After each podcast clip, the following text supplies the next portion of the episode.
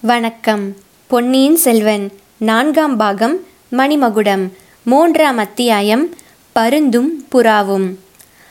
ஆதித்த கரிகாலன் சுட்டிக்காட்டிய திசையில் ஆற்றங்கரை மண்டபம் ஒன்று இருந்தது. அது கல் விளையினால் ஆன மண்டபம். வழிப்போக்கர்கள் வெயிலிலும் மழையிலும் தங்குவதற்காக யாரோ தர்மவான் அதை கட்டியிருக்க வேண்டும். அந்த மண்டபம் வெயிலிலும் மழையிலும் வெகு காலம் அடிபட்டு முதுமையின் அறிகுறிகளை காட்டிக் கொண்டிருந்தது. மண்டபத்தின் முனைகளில் சிற்ப வேலைப்பாடு உடைய உருவங்கள் சில காணப்பட்டன. அவை இன்னவை என்று கிழவராகிய மலையமானுக்கு தெரியவில்லை. பார்த்தீர்களா தாத்தா? என்றான் ஆதித்த கரிகாலன்.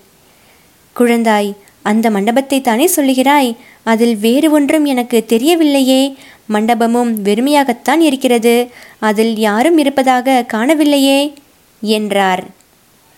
தாத்தா உங்களுக்கு வயதாகிவிட்டது என்று இப்போதுதான் எனக்கு நன்றாய் தெரிகிறது. அதனால் கண் பார்வை குன்றியிருக்கிறது. அதோ பாருங்கள் ஒரு பெரிய ராஜாளி. எத்தனை பெரியது. அதன் சிறகுகள் எவ்வளவு விசாலம். கொடுமை கொடுமை. அது தன் கால்களில் ஒரு சின்னஞ்சிறு புறாவை பிடித்து கொண்டிருக்கிறதே. தெரியவில்லையா?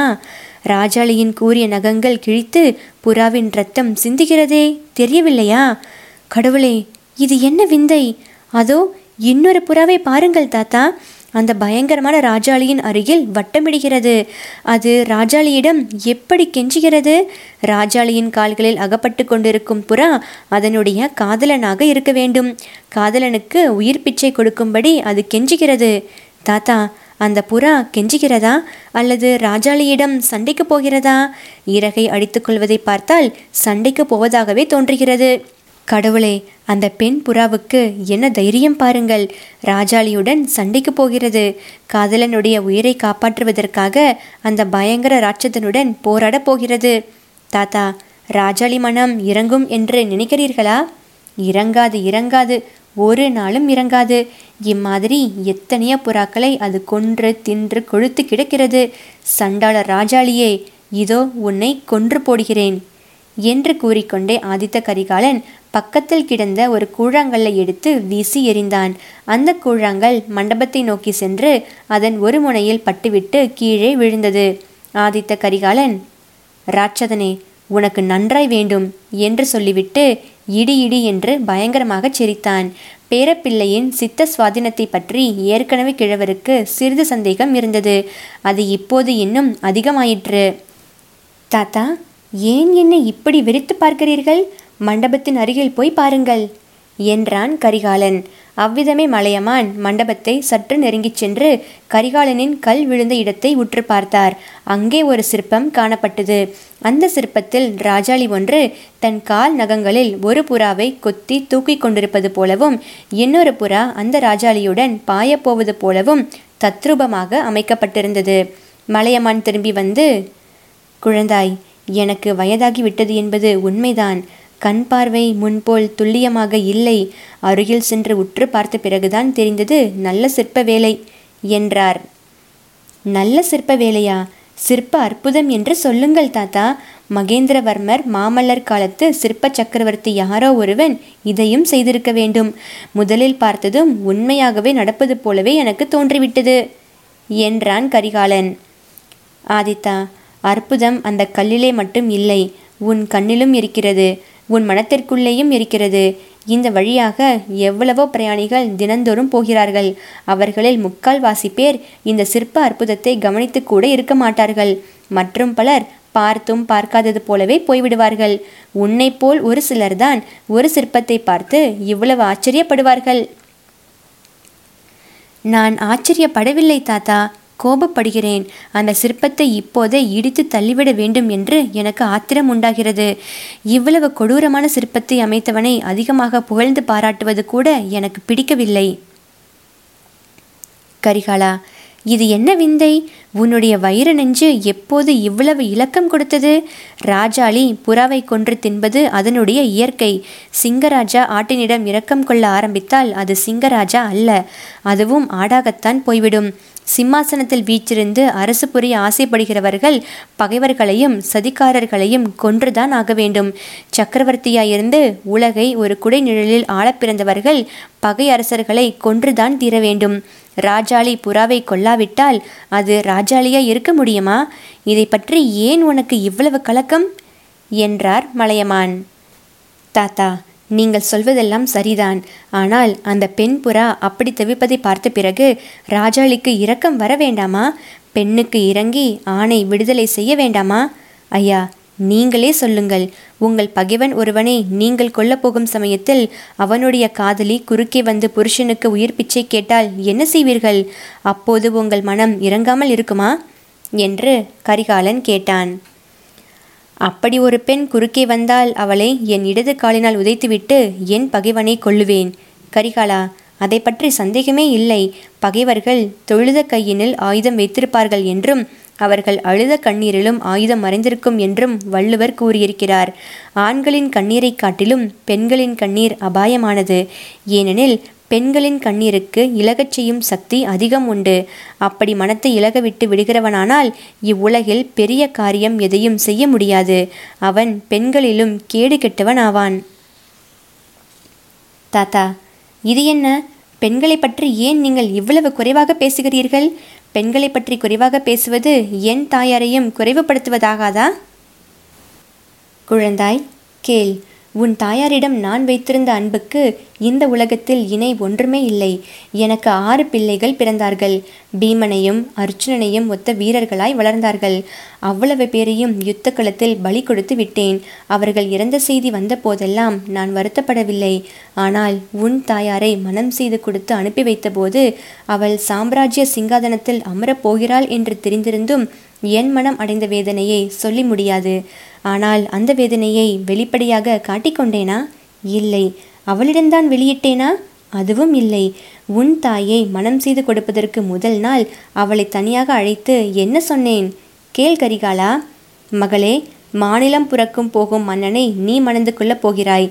அதற்காகவும் நீ கர்வம் அடையாதே. அவ்வளவு புகழ் வாய்ந்த கணவனை மணந்து கொள்வதனால் உனக்கு கஷ்டம்தான் அதிகமாயிருக்கும். உன் அரண்மனையில் பணி செய்யும் பணிப்பெண்கள் பலரும் உன்னை காட்டிலும் சந்தோஷமாய் இருப்பார்கள் துக்கப்படுவதற்கும் வேதனைப்படுவதற்கும் உன்னை நீ ஆயத்தம் செய்து கொள் உனக்கு குழந்தைகள் பிறக்காவிட்டால் உன் புருஷன் வேறு ஸ்திரீகளை கட்டாயம் மணந்து கொள்வான் அதை நினைத்து நீ வேதனைப்படக்கூடாது.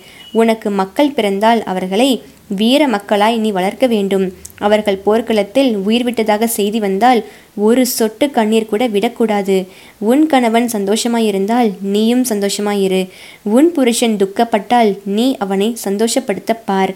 உன் பதி நோய்பட்டால் நீ அவனுக்கு பணிவிடை செய். உன் கணவன் இறந்தால் நீயும் உடன்கட்டு ஏறிவிடு. உன் நெஞ்சில் உதிரம் கொட்டினாலும் உன் கண்களில் மட்டும் கண்ணீர் சொட்டக்கூடாது.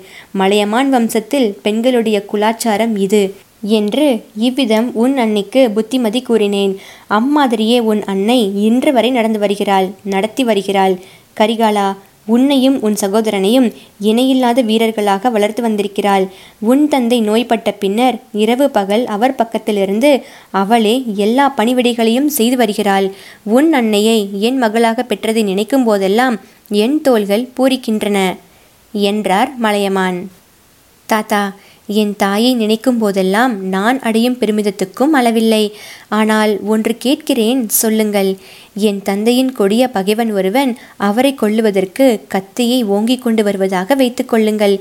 என் தாயார் அப்பொழுது என்ன செய்வாள்? முன்னால் நின்று கண்ணீர் பெருக்கி கணவனை காப்பாற்றும்படி அப்பகைவனை வேண்டிக் கொள்வாளா? முக்கியமாக அப்படி வருகிற பகைவன் என் அன்னைக்கு தெரிந்தவனாகவும் இருந்துவிட்டால் குழந்தாய் உன் தாயார் ஒரு நாளும் அப்படி பகைவனிடம் உயிர் பிச்சை கேட்க மாட்டாள். மலையமான் மகள் அவ்விதம் ஒரு காலும் தான் பிறந்த குலத்தையும் புகுந்த குலத்தையும் அவமானப்படுத்த மாட்டாள்.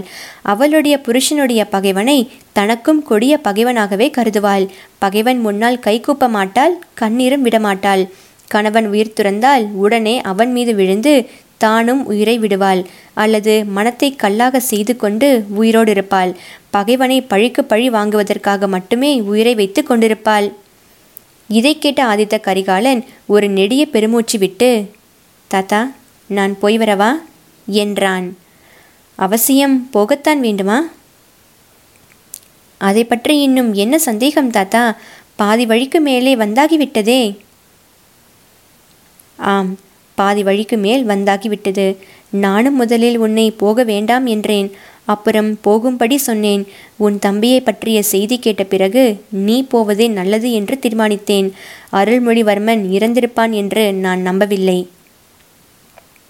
நானும் நம்பவில்லை. உன் தந்தையின் இளம் பிராயத்தில் சில காலம் அவர் இருக்கும் இடம் தெரியாமல் இருந்தது. அதுபோல் அருள்மொழியும் ஏதேனும் ஒரு தீவில் ஒதுங்கியிருப்பான். சில நாளைக்கெல்லாம் வந்து சேர்வான் என்றே நம்புகிறேன். ஆனாலும் அச்செய்தி சோழ நாடெங்கும் கொந்தளிப்பை உண்டாக்கி விட்டிருக்கிறது என்று அறிகிறேன். உன் பெற்றோர்களும் கவலையில் ஆழ்ந்திருப்பார்கள். இச்சமயம் அவர்கள் பக்கத்தில் இருந்து நீ ஆறுதல் சொல்லுவது அவசியம். அப்படி போகும்போது பழுவேட்டரையர்களின் விரோதியாக போவதைக் காட்டிலும் சிநேகமாய் போவது நல்லது. ஆகையினால்தான் நீ சம்புவரையர் அழைப்புக்கு இணங்கி போவதற்கு சம்மதித்தேன். அவன் வேண்டுமென்றே என்னை அழைக்கவில்லை. அழைத்திருந்தால் நானும் வந்திருப்பேன். தாத்தா எனக்காக அவ்வளவு தூரம் நீங்கள் பயப்படுகிறீர்களா? என்னை அவ்வளவு கையினால் ஆகாதவன் என்று எண்ணிவிட்டீர்களா? என்று கேட்டான் கரிகாலன். இல்லை தம்பி இல்லை. நீ எத்தகைய வீராதி வீரன் என்பது எனக்கு தெரியாதா? கொடிய ஆயுதங்களை தரித்த பதினாயிரம் பகைவர்களின் நடுவில் நான் உன்னை தன்னந்தனியாக நம்பி அனுப்புவேன். ஆனால் கண்ணீர் பெருக்கி உன் மனத்தை கலங்கச் செய்யக்கூடிய ஒரு பெண்ணின் முன்னால் உன்னை தனியாக அனுப்புவதற்கு மட்டும் பயப்படுகிறேன்.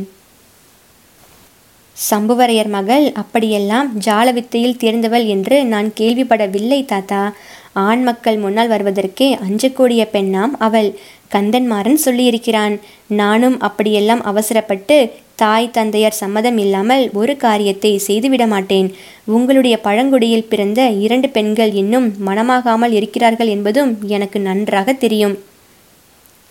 ஆதித்தா அதை பற்றி சிந்தனையே எனக்கு இல்லை. என் மூத்த மகனுடைய பெண்கள் இரண்டு பேர் திருமணம் பிராயம் வந்தவர்கள் இருக்கிறார்கள்தான். ஆனால் அவர்களை உன் கழுத்தில் கட்டும் எண்ணம் எனக்கு சிறிதும் இல்லை. ஏற்கனவே சோழ நாட்டு சிற்றரசர்கள் பலரும் என் மீது பொறாமையும் பகைமையும் கொண்டிருக்கிறார்கள். இதுவும் வேறு சேர்ந்துவிட்டால் கேட்க வேண்டியதில்லை. அதற்கு பதிலாக சம்புவரையர் மகளையே நீ கட்டிக்கொண்டால் நான் ஒருவாறு திருப்தியடைவேன். எனக்கோ வயது அதிகமாகிவிட்டது. உடல் தளர்ந்து விட்டது. சில சமயம் உள்ளமும் நெகிழ்ந்து விடுகிறது. மறுபடியும் என் அருமை பேரனை காண மாட்டேனோ இதுதான் உன்னை நான் பார்ப்பது கடைசி முறையோ? என்றெல்லாம் சில சமயம் எண்ணிக்கொள்கிறேன். இனிமேல் என்னால் உனக்கு உதவி எதுவும் இல்லை. புதிய சிநேகிதர்கள் சிலர் உனக்கு அவசியம் வேண்டும். உன் விஷயத்தில் சிரத்தை கொள்ளக்கூடியவர்கள் வேண்டும். ஆகையால் சம்புவாரியர் மகளை நீ மணந்து கொண்டால் நான் உண்மையில் மகிழ்ச்சியே அடைவேன். தாத்தா உங்கள் மகிழ்ச்சிக்காக கூட அதை நான் செய்ய முடியாது. சம்புவரையர் மாளிகைக்கு நான் விருந்தாளியாக போவது அவருடைய சிநேகத்தை விரும்பியும் அல்ல. அவர் மகளை மனம் புரியவும் அல்ல. நீங்கள் அது பற்றி நிம்மதியாய் இருக்கலாம். அப்படியானால் எதற்காக போகிறாய் குழந்தாய்? என்னிடம் உண்மையை சொல்லக்கூடாதா? உன்னுடைய நண்பர்கள் இருவரும் பேசிக்கொண்டிருந்ததில் சில வார்த்தைகள் அவ்வப்போது என் காதில் விழுந்தன. பெரிய பழுவேட்டரையன் அறுபது வயது மேல் கல்யாணம் செய்து கொண்டானே. அந்த மோகினி பிசாசு உனக்கு ஓலை அனுப்பியிருக்கிறாள் என்றும் அதனாலே தான் நீ கடம்பூர் வரச் சம்மதித்தாய் என்றும் அவர்கள் பேசிக்கொண்டார்கள். அது உண்மையா? ஆம் தாத்தா அது உண்மைதான் என்றான் ஆதித்த கரிகாலன். கடவுளே இது என்ன காலம்? கரிகாலா நான் சொல்வதை கேள். நீ பிறந்த சோழகுலம் இரண்டாயிரம் ஆண்டுகளாக வாழையடி வாழையாக வந்த பெருமை பெற்ற குலம். உன்னுடைய மூதாதைகள் சிலர் உலகத்தை ஒரு குடையில் ஆண்ட சக்கரவர்த்திகளாய் இருந்திருக்கிறார்கள். சில சமயம் உரையுறையும் அதன் சுற்றுப்புறத்தையும் மட்டும் ஆண்ட குறுநில மன்னர்களாய் இருந்திருக்கிறார்கள். சிலர் ஏகபத்தினி விரதம் கொண்டு ராமபிரானைப் போல் இருந்ததுண்டு. சிலர் பல தாரங்களை மனம் செய்து கொண்டு வீர புதல்வர்கள் பலரை ஈன்றதுண்டு. சிலர் சிவபக்தர்கள். சிலர் திருமாலின் பக்தர்கள். சிலர் சாமியும் இல்லை பூதமும் இல்லை என்று சொல்லி வந்தார்கள். ஆனால் அவர்களில் யாரும் தங்கள் நடத்தையில் களங்கம் உண்டாகுமாறு நடந்ததில்லை. பிறன் மனை விழைந்ததில்லை. குழந்தாய் கன்னி பெண்களாய் இருப்பவர்கள் எத்தனை பேர் வேண்டுமானாலும் மணந்து கொள். உன் பாட்டனின் தந்தை புகழ்பெற்ற பராந்தக சக்கரவர்த்தி ஏழு பெண்களை மணந்து கொண்டார். அவரை போல் நீயும் மணந்து கொள். ஆனால் பெரிய பழுவேட்டரையனை மணந்து கொண்ட மாயமோகினியை கண்ணெடுத்தும் பாராதே. மன்னிக்க வேண்டும் தாத்தா. அந்த மாதிரி குற்றம் ஒன்றும் நான் செய்ய மாட்டேன். சோழ குலத்துக்கும் மலையமான் குலத்துக்கும் களங்கம் உண்டு பண்ண மாட்டேன். அப்படியானால் அவள் அழைப்புக்காக ஏன் போகிறாய் குழந்தாய்? உண்மையை உங்களிடம் சொல்லிவிட்டே போகிறேன். அவளுக்கு ஒரு சமயம் நான் ஒரு பெரிய தீங்கு செய்தேன். அதற்காக அவளிடம் மன்னிப்பு கேட்டுக்கொள்ளப் போகிறேன் என்றான் கரிகாலன். இது என்ன வார்த்தை? ஒரு பெண்ணிடம் நீ மன்னிப்பு கேட்டுக்கொள்வதாவது? என் காதினால் கேட்க சகிக்கவில்லையே என்றார் மலையமான். ஆதித்த கரிகாலன் சிறிது நேரம் தலைகுனிந்த வண்ணமாக இருந்தான். பிறகு மனத்தை திடப்படுத்தி கொண்டு பாட்டனாரிடம் பழைய வரலாற்றை ஒருவாறு கூறினான். வீரபாண்டியனை தான் தேடி சென்று அவன் ஒளிந்திருந்த இடத்தை கண்டுபிடித்ததையும் நந்தினி குறுக்கிட்டு உயிர் பிச்சை கேட்டதையும் தான் அதை கேட்காமல் ஆத்திரப்பட்டு அவனை கொன்றதையும் அது முதல் தன் மனம் நிம்மதியில்லாமல் அலைப்புறுவதையும் பற்றி விவரமாக கூறினான். அந்த ஞாபகம் என்னை ஓயாமல் கஷ்டப்படுத்தி கொண்டிருக்கிறது தாத்தா. அவளை ஒரு தடவை பார்த்து மன்னிப்பு கேட்டுக்கொண்டால்தான் என் மனம் நிம்மதியடையும் அவளும் போனதையெல்லாம் மறந்துவிட தயாராக இருப்பதாக காண்கிறது. ராஜ்யத்தில் குழப்பம் விளையாமல் பார்த்து கொள்வதிலும் சிரத்தை கொண்டிருக்கிறாள். அதற்காகவே என்னை அழைத்திருக்கிறாள். போகும் காரியத்தை முடித்துக்கொண்டு வெகு சீக்கிரமாகவே காஞ்சிக்கு திரும்பி விடுவேன் தாத்தா. திரும்பி வந்ததும் என் தம்பியை கண்டுபிடித்து கொண்டு வருவதற்காக கப்பல் ஏறி புறப்படுவேன். என்றான் ஆதித்த கரிகாலன். கிழவர் மலையமான் ஒரு பெருமூச்சு விட்டு இதுவரையில் விளங்காமல் இருந்த பல விஷயங்கள் இப்போது எனக்கு விளங்குகின்றன. இன்று வரை மர்மமாக இருந்த பல காரியங்கள் அர்த்தமாகின்றன. விதியை வெல்ல யாராலும் முடியாது என்பது நிச்சயம்தான் என்றார்.